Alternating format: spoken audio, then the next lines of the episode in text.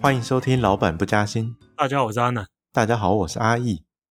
最近疫情稍微有降级，那不过在国外的很多人，他们其实受到疫情的影响是更长期、更久远的，所以他们可能会面临一些像是房租缴不出来啊，或是房贷付不出来啊。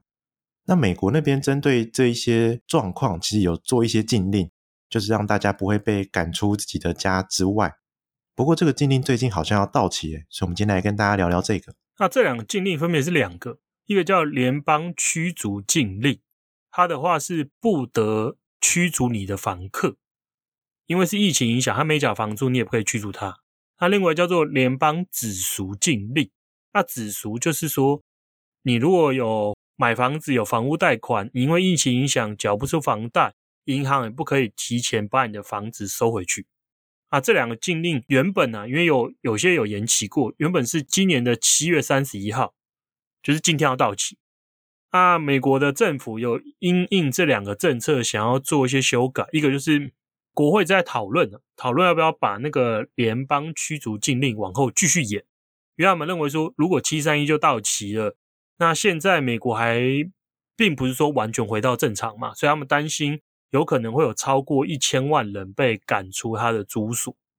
所以这个是讨论中。他另外一个也在讨论中，那个是针对那个房贷嘛，他们是提出说要不要修改，因为其实美国大概七成多的房贷都是借由政府担保去借的，所以政府有能力影响这七十五 percent 的房贷。他们希望可以得修改那个还款的条件，让你每个月的还款金额可以减少，减轻你还房贷压力。那这样你就比较不会因为还不出房贷而面临房屋被收走。那所以这两个是美国现在要到期，然后政府正在讨论要怎么去因应它的。那我们今天谈论的问题其实就跟这有点接近，因为我觉得大家听下来应该会觉得好像很合理嘛。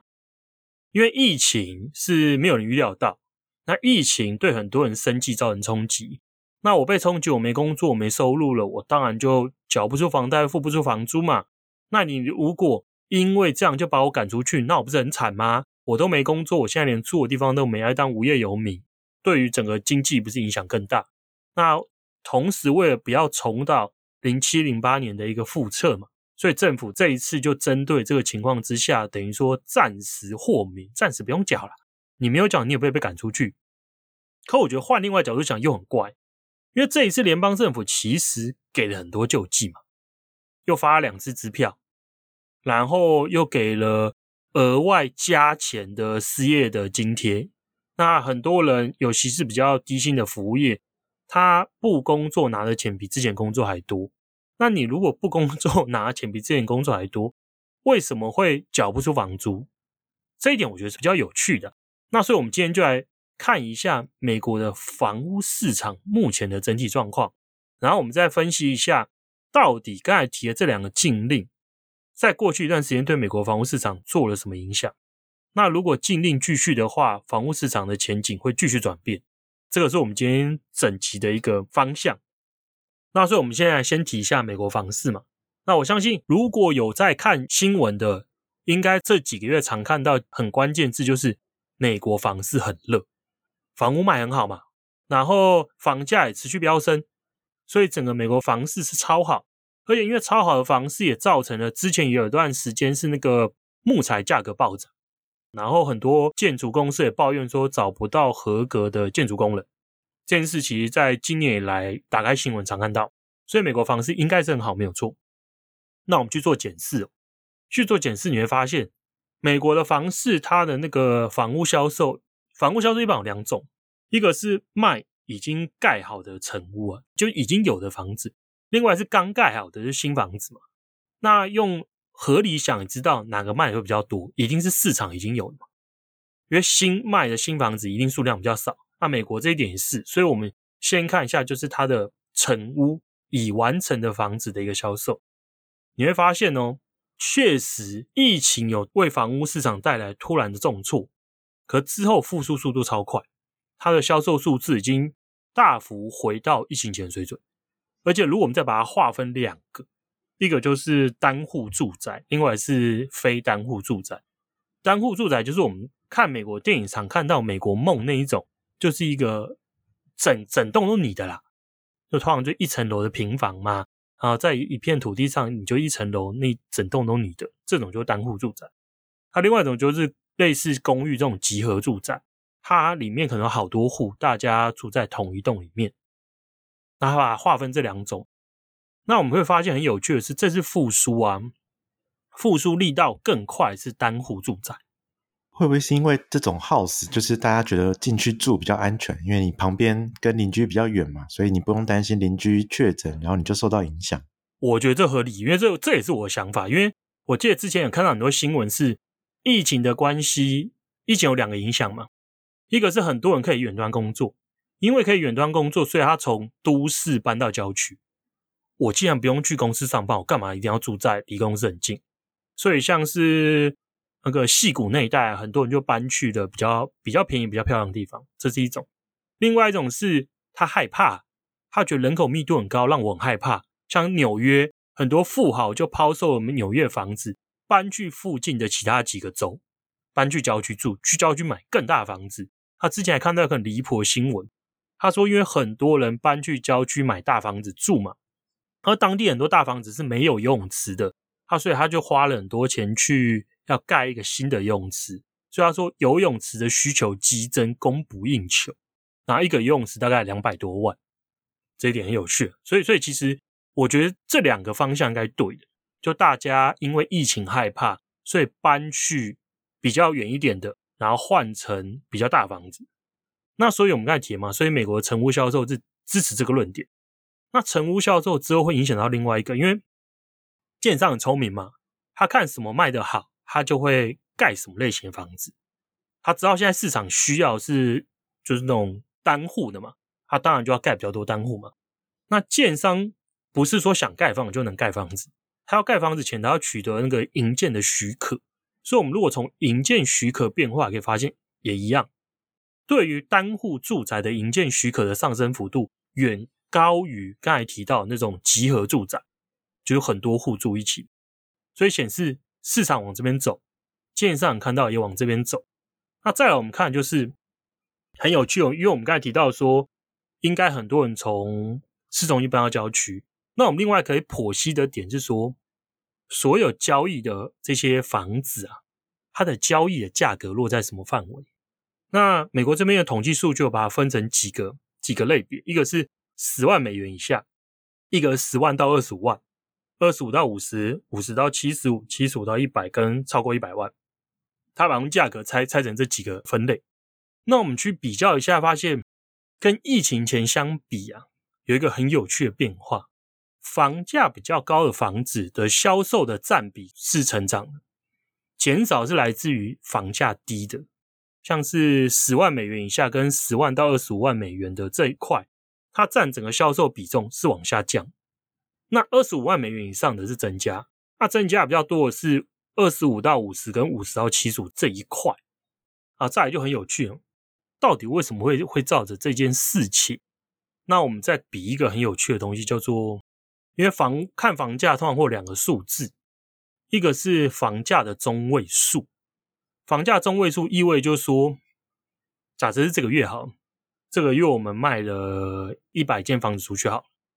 那这一百间房子，我一百组不同的房价嘛？那什么叫中位数？中位数就是它的中间的交易价，房价交易中位数代表说，卖的比这个价格还高的房子有五十 percent，卖的比这个低的房子也有五十 percent，所以它可以比较合理的代表中间的概念。那我们就看一下，发现美国的单户的房价中位数上升速度其实是远快于公寓的。那现在已经来到了中位数是三十七万美金，这中位数。那另外概念叫做平均数嘛，就是这一百栋我们把它做平均。假设你有学过统计学，你知道什么是常态分布的话，你应该就会知道说，在常态分布的情形之下，中位数会等于平均数。那我们先假设说你知道好了，那你也知道，假设现在的平均数等于中位数。那我们这时候如果什么都不变哦，原本最贵的那栋房子的成交价是一百万。它现在变成五百万美金，对中位数会不会有影响？不会嘛，因为中位数是看中间的，现在是最贵那一栋变贵，所以你的中位数不会改变。可是你的平均值会被改变，会呀、因为最贵那一栋突然多卖了四百万美金，所以这种情形之下，你的平均数就会开始大于中位数。就是说，假设你卖最贵那栋突然变超贵，变更贵，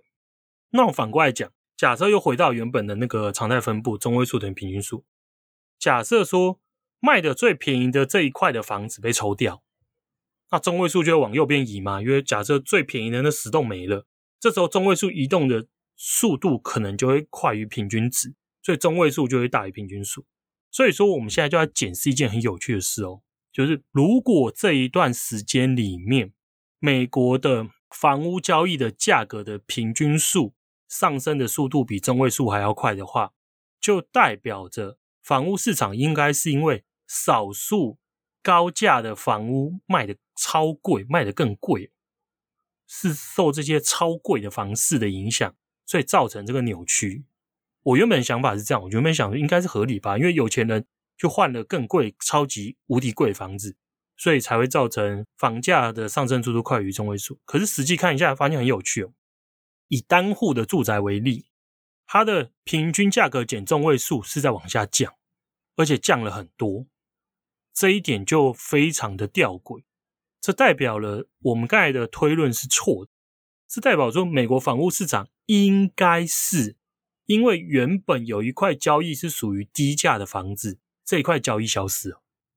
这一块交易消失了，所以中位数跟平均数两个都升高，而且中位数升高比平均数还要快。那为什么这样子的低价的交易会消失啊？我觉得这一点就很有趣了哦，因为这一点其实就牵回我们刚才一开始的那两个禁令。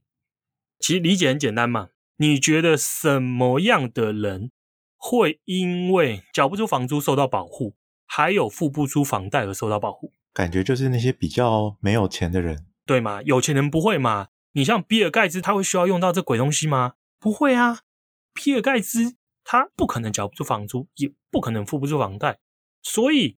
这两个政策等于变相了扭曲美国的房屋市场。那什么叫扭曲？我们看一下前两次的危机，好，就是 dot-com bubble 嘛，九九年，然后跟次贷这两次，因为那两个时候美国没有推出这种保护租客跟有房贷的人的这种禁令嘛。那那两个时候发生什么事情？那两个时候就很有趣。那两个时候就是通常经济危机爆发，那低收入人受到冲击，你付不出房贷，你的房屋被收走，所以房屋的那个取消赎回权的那个比重就会提高，你房子被银行收走比重就增加嘛，这是很合理的逻辑嘛。然后另外还有一个就是在出租的房子的空屋率也会提高，然后。自有住宅的空屋率也会提高，那这些房子的，不管是银行收走啊，或者是你房东约房客付不出来，我不租给他了，那房源就会收回来变多嘛。他甚至是有些人他有房子的，他可能贷款缴完了，他面临经济压力，所以开始把房屋抛售。这个是正常景气恶化的时候房屋市场该有的变化。那这一次。虽然经济受到冲击，收入受到冲击，失业率提高了，可市场根本没办法发生这件事啊，因为你没办法把租你房子的人赶走啊，银行也没办法提前把房屋收回来啊，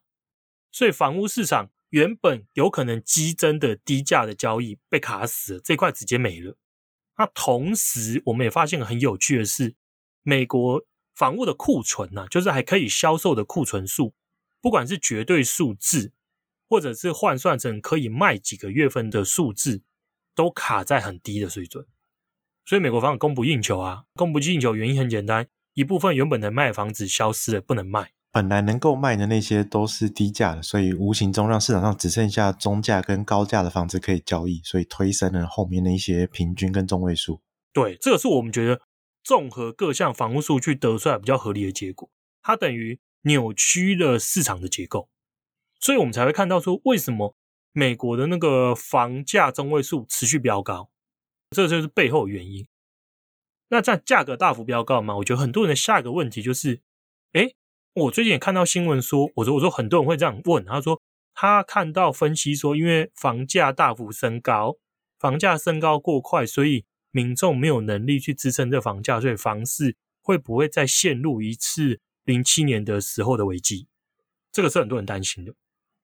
这我也很好奇，我就去把那个东西画出来。反正这个呢叫做购屋能力啊，它用了几个变数，就是它会用到现在的房价，房价中位数，然后用现在的房贷利率，那你就会算出说，那我每个月要花多少钱在缴贷款上，然后再会去比较说你整个家计单位的所得，然后就会算出说你可负担的能力嘛。假设所有其他变数都不变，房价在升高，我的购屋能力就会下降，就我没有能力买房子嘛。那可如果所有东西都不变，房贷利率在下降的话，就等于说我每个月要还的房贷变少，我的购物能力就会升高。那我们去看一下最近啊，最近美国的购物能力确实是在下滑。它如果跟今年一月相比是往下降，所以等于说今年一月到它数字到今年五月，到到五月份的话，美国民众的购物能力是减少的。可是这个很短的比较嘛。我们如果把时间拉长到一九八九年以来，你会发现。他现在购物能力处在很高水准，不是最高了，可是比历史平均高高。所以，如果单纯以购物能力来看的话，美国房屋市场还不会发生危机啊。所以，我觉得这个是个很有趣的哦，不要被误导。目前美国的房屋市场及危机看起来是没有很大，啊，只是房屋市场的结构确实被扭曲的。那扭曲点也反映在我们刚才提到的。目前不管是自有住宅，或是那种租房子给别人的空屋率，都处在一个非常非常低的一个水准。那也因此造成了美国的房屋库存处在很低，但是美国民众的购屋能力还是维持在较高。而且另外一个衡量房租跟租金变化的那个租金房价比，现在就处于一个大概可以算历史平均了。所以可以说，房价相对租金没有过贵，也没有过便宜，两个的价格好像是合理的。那最后我们提到，因为整个房屋市场目前情况是被禁令所扭曲，那如果禁令延续的话，如果被展延了，尤其是那个不能把租客赶出去的禁令展延的话，美国这种比较低价的房屋市场会继续被冻结。那交易就会继续维持在一些比较高价房市。那可是以目前最新的数据来看的话，房价看起来销售也在往下降，因为这些偏高价房市也并不是有无止境的需求了，所以也看起来销售数字在变差，已经没办法再支撑之前的那种持续的大幅的一个好转。所以我觉得房市就会继续卡在这一段时间，要有明显的改变，就会是需要禁令到期。禁令到期之后，才会把美国的房市做出一个明显的改变。那个时候，你就会发现，哎，交易的中位数在往下滑，可是销售的数字在往上升高。那那个时候，房市就会回到一个比较健康的一个情况，因为就大家可负担的房子房源开始出现了啦，而不是像现在这样可负担的房源比较少，然后房市的数据有点没办法真实反映目前的的一个情形。那以上就是我们针对这一次美国对于房市相关的禁令的一个分析。那如果大家喜欢的话，可以分享给你的朋友。我们今天的节目就到这里喽，拜拜，拜拜。